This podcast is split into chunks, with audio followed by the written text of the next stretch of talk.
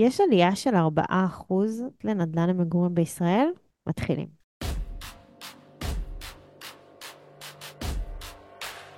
ברוכים הבאים למדברים השקעות עם עמית ואגר.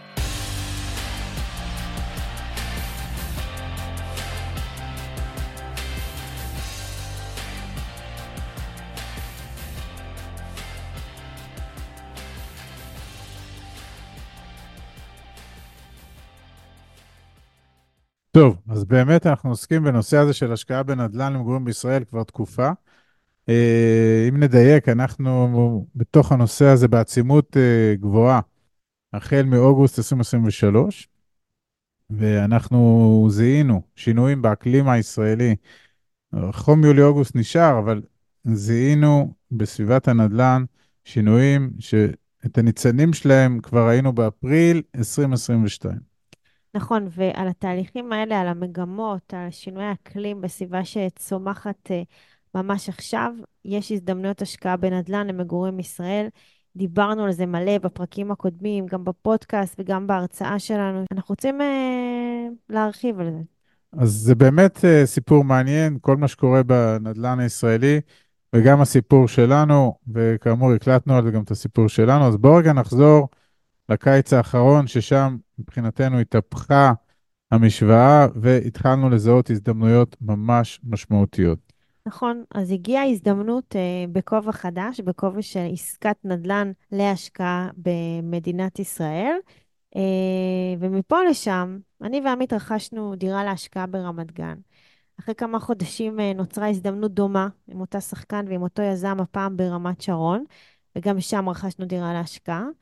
ושתי הדירות האלה הן חלק מפרויקטים גדולים שמקדם יזם גדול, חברה בורסאית שקופה וותיקה, אה, חברה שהמינוף שלה גם הוא לא בשמיים, באזור ה-70% מהמאזן, שמלאי הדירות שלה לא גדול מדי, היא מגייסת את המימון באמצעות אג"ח, ואג"ח שקלי בריבית קבועה, כלומר היא מנהלת את הסיכונים בצורה שקולה.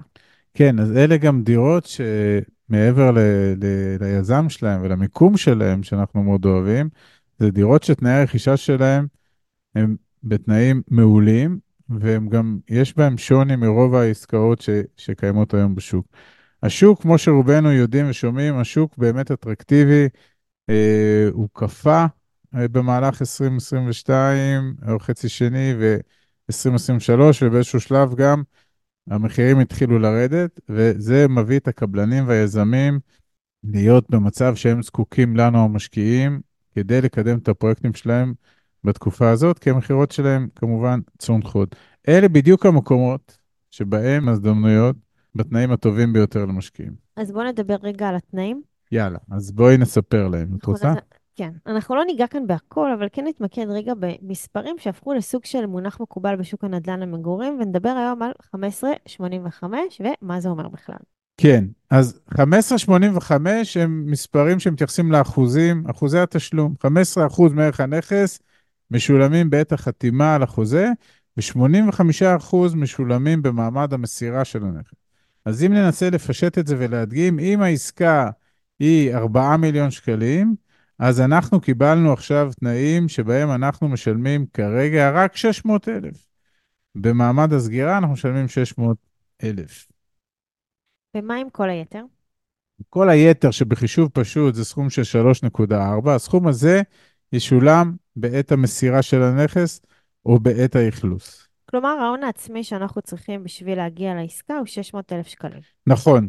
זה כמובן לא אומר שלא צריך להביא בחשבון את הסכום כולו שיש לגייס בסופו של דבר אם נרצה לקבל לידינו את הדירה הזו ולהחזיק בה באיזושהי קונסטלציה. ופה אני אסביר רגע, אם עכשיו שמנו 15% מקדמה, וזה 600,000 שקל, ואנחנו נצטרך להשלים את, ה, את העסקה הזאת, או נרצה להשלים את העסקה, ונרצה לקחת משכנתה, לרוב הבנק ייתן לנו משכנתה של עד 75 אחוז. זה אומר שאנחנו נצטרך להביא באיזשהו שלב, לקראת סוף העסקה, עוד 400 אלף שקל הון עצמי, ואז אנחנו למעשה עם ה-15 אחוז ששמנו עכשיו, ועוד 10 אחוז, שזה 400 אלף, אנחנו עומדים על 25 אחוז הון עצמי שהבאנו לעסקה, ועכשיו נצטרך לקבל עוד 3 מיליון שקלים, שהם 75 אחוז, משכנתה מבנק כזה או אחר. ולכן, כל מי שנכנס להשקעה מסוג כזה, בהחלט הנתון של 15% מקדמה הוא נתון סופר אטרקטיבי ומושך, אבל חייבים להיערך למצב שבו נצטרך גם להגדיל את ההון העצמי לקראת סוף העסקה, כלומר להזרים עוד כסף שלנו, וגם לראות ולבדוק האם נוכל לקבל משכנתה בגובה של 75% בעת מסירת הדירה. עכשיו אה, נכנסים לתמונה שני תנאים נוספים, חשובים וייחודיים, שהופכים את העסקה אפילו לכדאית יותר. אז התנאים האלה של 15.85 הם קיימים בלא מעט עסקאות, אבל בעסקאות הנוכחיות שאנחנו השקענו, יש עוד שני דברים מאוד חשובים. אחד, שיש הקפאה למדד תשומות הבנייה. מדד תשומות הבנייה אה, עולה תמיד, כל שנה, בעקבות קצב האינפלציה והתייקרות במשק, ובעסקה הזאת הוא הוקפא. זאת אומרת, גם אם תהיה קפיצה מאוד גבוהה במדד תשומות הבנייה שתייקר את הדירות, אנחנו מבחינתנו אדישים לקפיצה הזאת. התנאי השני הוא יכולת למכור את הנכס לפני מועד המסירה. את רוצה רגע לספר על זה קצת? אני אשמח. התנאי הייחודי השני הוא היכולת החוזית למכור את הנכס לפני המסירה, לפני האכלוס. דובר פה על גמישות. זה נתון סופר חשוב למשקיעים באופן ספציפי, מאחר שכמו שאמרנו, כמו שאנחנו תמיד אומרים, התפקיד של הנכסים הוא לייצר לנו הכנסות ורווחים. ואם כבר אחרי שנתיים או שנתיים וחצי מהחתימה על העסקה, אנחנו מבינים ששווי הנכס עלה ברמה שמתאימה לנו ולציפיות שלנו, והתזמון נכון למכירה, אנחנו יכולים למכור את הדירה לפני השלמת הפרויקט. ואפשר גם לומר שיכול להיות עוד מצב שאנחנו נראה שאנחנו לא נוכל להשלים את ההון העצמי, ו/או לא נוכל אה, להביא את המשכנתה כפי שדיברנו עליה קודם, והדבר הזה למעשה יוכל לשרת אותנו למכור את הנכס בטרם הצורך שלנו להביא עוד הון עצמי ולהביא משכנתה.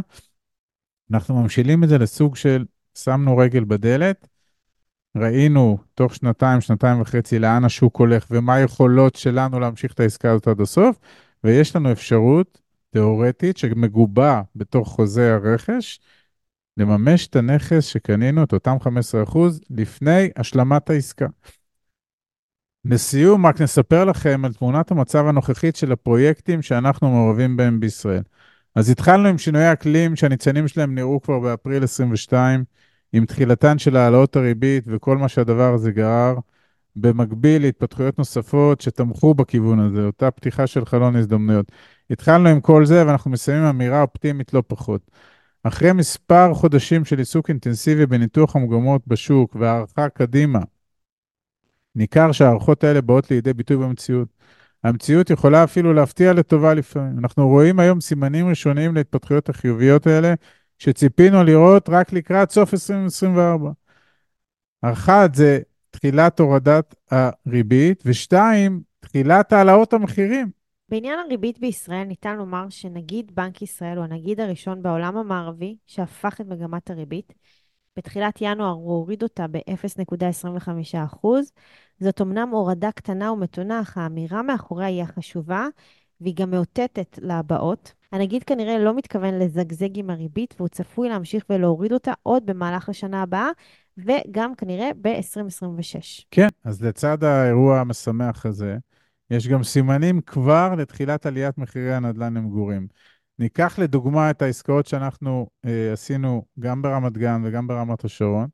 אז מחירי הדירות בשני הפרויקטים האלה צפויים לעלות בשבועות הקרובים ב-4%.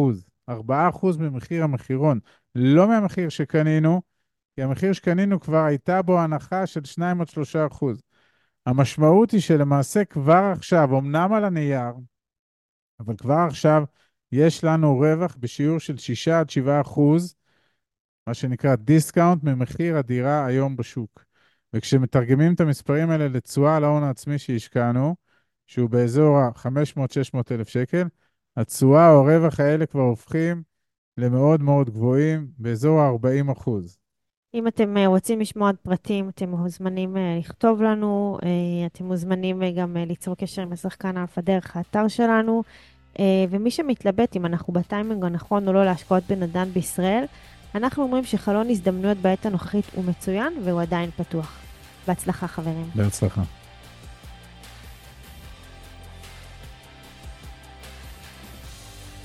עד כאן להפעם. כרגיל, שמחנו לשתף בידע ובניסיון שלנו. מקווים שנתרמתם. מי שממש רוצה להכיר ולהיחשף להזדמנויות ההשקעה בהן אנחנו משקיעים, מוזמן לאתר שלנו, תוכלו למצוא הכל שם.